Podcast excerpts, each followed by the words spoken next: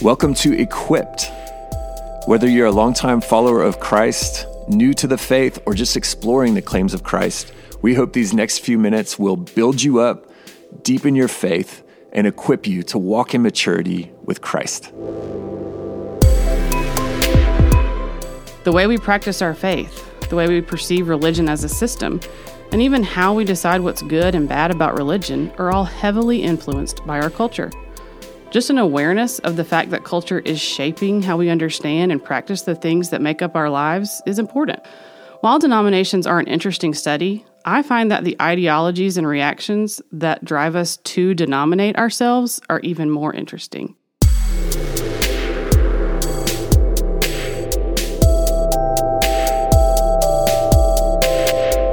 I'm Chris Clark, the host for Equipped Today, and joining me again is Audra Swindell, our ministry coordinator at Redemption Church.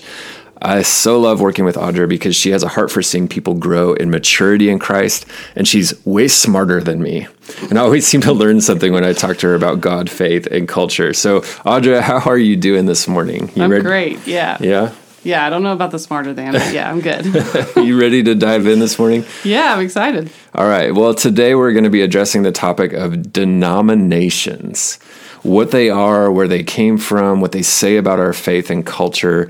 Pretty much impossible to sum up in a 10 minute podcast, right? Yeah, yeah. But we're going to do our best. So let me ask you this before we jump in. How does learning about denominations, church history, etc., help equip us in our faith? In this current cultural moment?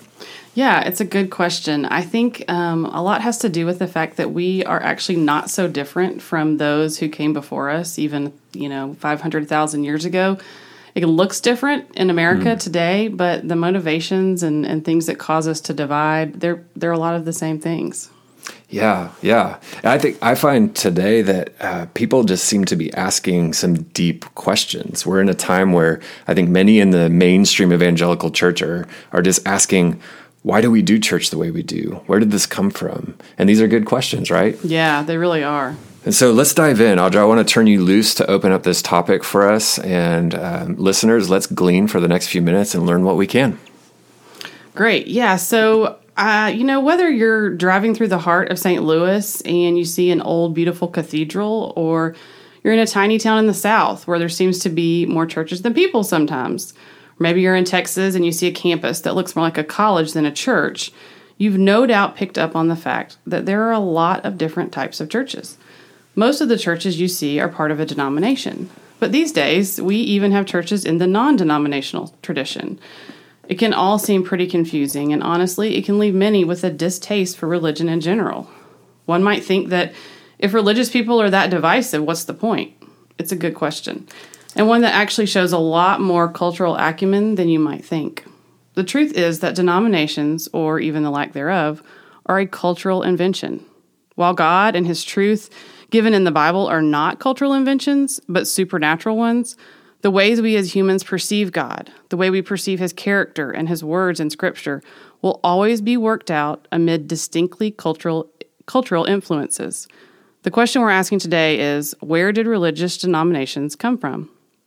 So, this is a really big, really complex topic with many reactionary movements, geopolitical nuances, and historical shifts. We don't aim to comb through the minutiae but just to give the big, broad sweeps that help solidify the big picture in your mind. We aim to ask and hopefully answer good questions about faith and culture. This question about where did denominations come from may not sound like a question steeped in cultural understanding, but it is. See, I think the even better question is what happened? What shifted to make denominations even a possibility? Now, it would be highly reductionistic to say or think that what was started in the home of Priscilla and Aquila was what endured and spread for a thousand years. It's not. But in 1054, something new happened that hadn't happened before. The church split. See, the church had gone from a few small bands of outcasts to a highly influential force in society because of the Emperor Constantine. This caused all kinds of reverberations throughout the known world, and not the least of which was that all of a sudden, though it didn't seem sudden at all at the time, religion became much less about the story of God and his created world that spread from city to city, and a lot more about power, both religious and political power, whose lines were blurring into one another. The Middle Ages, which are roughly the 5th through the 15th centuries, was a complex time with many influences vying for control of the mind and life of the Christian.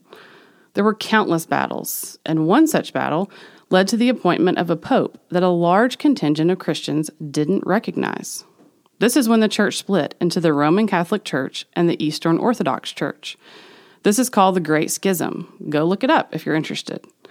With all this chaos and power grabbing at play, one pretty clear dynamic emerged. Earthly powers, kings, princes, and the like, became very intertwined in the life of the church. This meant that often church leaders had a lot of power, as well as that earthly rulers used religion as a means of territorial takeover. So you had religious leaders controlling much of people's lives, which didn't lend itself to authentic interspiritual life, and you had kings taking over lands and all the atrocities that come with conquering a land and doing so in the name of Christianity. It's no wonder that by the late 1500s, you had some strong reactions to this kind of syncretistic faith. The Protestant Reformation gained steam and caused a windfall of religious consequences. The Reformation deserves a podcast or more on its own, but for our purposes, let's point to some mainstreams that emerged from it. The main reactions to the tyranny of both the church and state politics in the Middle Ages produced a new dog in the fight for Christianity the Protestants. While Luther was fighting for reform in Germany, a bit later John Calvin moved to Geneva, Switzerland to do the same. From these main sources, we get the denominations we have today. It's an important distinction to note that the Catholic Church of today would not consider itself as a denomination. They see themselves as, as the preservers of the original church established by Peter after Christ returned to heaven. When we speak of denominations, we're speaking of Protestant denominations, though in very broad terms. Denominations have essentially evolved out of a need to worship with like minded people around some main doctrinal issues. Doctrines are teachings of one's faith, and they often revolve around how we answer questions like How am I saved? Who or what is the church? Or what is the role of the Bible or church leaders in our lives? I find it so interesting that these questions are still the ones we're asking in 2021. But back to denominations. Without going into every single denomination there is, and the list grows every year, which is its own commentary, I'll give some of the most common ones and where they came from. The Protestants gave rise to Lutherans, Reformed churches such as Presbyterians, Anabaptists, Quakers, and to some extent Anglicans, which many of you may know was a messy story involving the King of England and his desire for a divorce both from his wives and the church. From the Anglicans came Episcopalians, Methodists, and Congregationalists. It's important to note that all of the denominations I just named are American denominations. They find their origin in the different strains of Protestantism which settled and visited the early American East Coast. One branch of churches that we'd call Pentecostal can usually be traced uh, back to John Wesley and Methodism, though it has had many movements along the way. Today, the offshoots of the Pentecostal movement of the early 20th century in America has many different names, and they likely don't resemble the early Methodist movement much at all. I mentioned Anabaptist, and though it depends on who you ask, I'd say that the denomination we know as Southern Baptist today descended from these guys – they were notoriously known as the rebaptizers because they were proponents of baptizing adults instead of infants, who they believed didn't truly understand their faith. So when you see um, a church in another country that bears one of the names I've just mentioned, it's likely it was originally started by an American missionary in the last hundred years. There were certainly missionaries from other countries before that, but they've almost all been exclusively from the global West. So that's a lot to take in in a short amount of time, but I hope it's at least helpful as a broad overview. Here's a good point to acknowledge that the culture in which religion is presiding has a lot of influence over how it looks and how it's practiced. See, the Western European mind of the Middle Ages thought very differently than an Eastern mind of 200 AD. We don't need to solve all the issues that arise from that distinction, but let's just admit that it's true the way we practice our faith, the way we perceive religion as a system, and even how we decide what's good and bad about religion are all heavily influenced by our culture. Just an awareness of the fact that culture is shaping how we understand and practice the things that make up our lives is important. So, while denominations are an interesting study, I find that the ideologies and reactions that drive us to denominate ourselves are even more interesting. For instance, when the outward practices of religious life come to define what it means to be Christian, the tendency is to turn inward, and sometimes to a great extent. This is why monasteries became popular in the Middle Ages. To combat the worldly pressures that were pressing in on the church, men and women gave away all they had. They removed those physical pressures and gave themselves over to lives of poverty and prayer. Sometimes our response is that we value a return returning to what we perceive as the truest, purest version of Christianity. There's a sense that we need to go back and remember what was established first, before the burdens of a fallen world reshaped our faith into something we no longer recognize. It's likely that this was and is a driving force for the relatively new non denominational stream.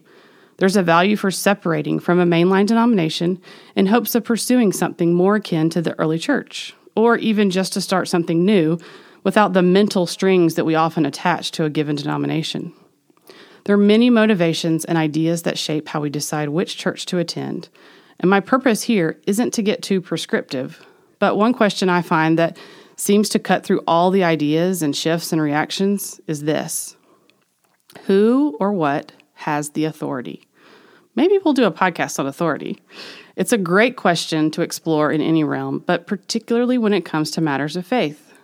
It's important and so incredibly telling when we ask and answer this question for ourselves and our faith tradition.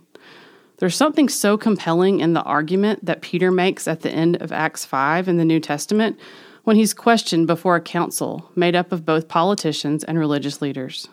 They accuse him and the apostles of teaching about Jesus, even though they'd been forbidden to do so. Peter replies, We must obey God rather than men. The God of our fathers raised Jesus, whom you killed by hanging him on a tree. God exalted him at his right hand as leader and savior. I have to believe that though denominations exist, those who acknowledge this kind of authority and not their own have gotten the main thing right, and likely a lot more.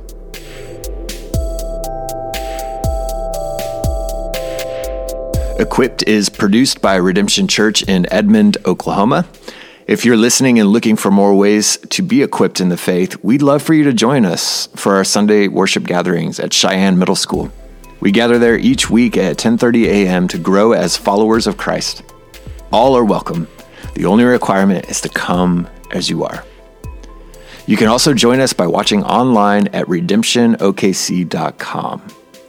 Till next time, May the light of Christ shine on you.